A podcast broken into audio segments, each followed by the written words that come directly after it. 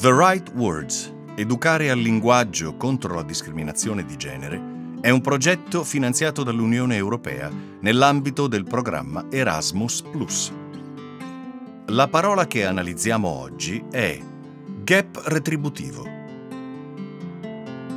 Definizione condivisa della parola.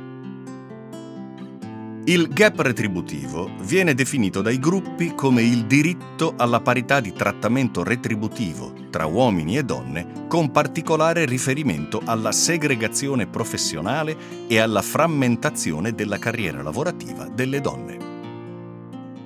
Esempio di utilizzo. Il gap retributivo può diventare la causa di diverse altre disparità, come quella sociale e culturale. Le stesse mansioni dovrebbero essere retribuite in modo eguale, senza distinzioni di genere o altre. La differenza salariale è un qualcosa che dovrebbe essere straordinario, invece in alcuni casi è sempre presente. Spiegazione del perché la parola è rilevante per il tema.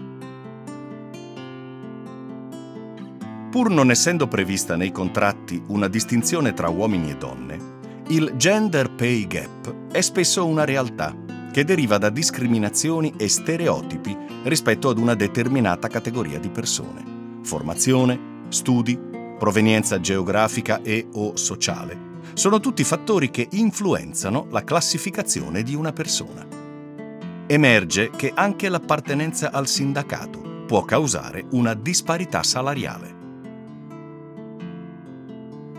Spiegazione del perché la parola è rilevante per la parità di genere.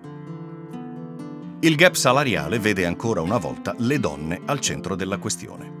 Non è proprio di tutti i casi, ma spesso le donne ricevono un diverso trattamento economico solo per il fatto di essere tali, invece di essere valorizzate per una determinata capacità che le contraddistingue.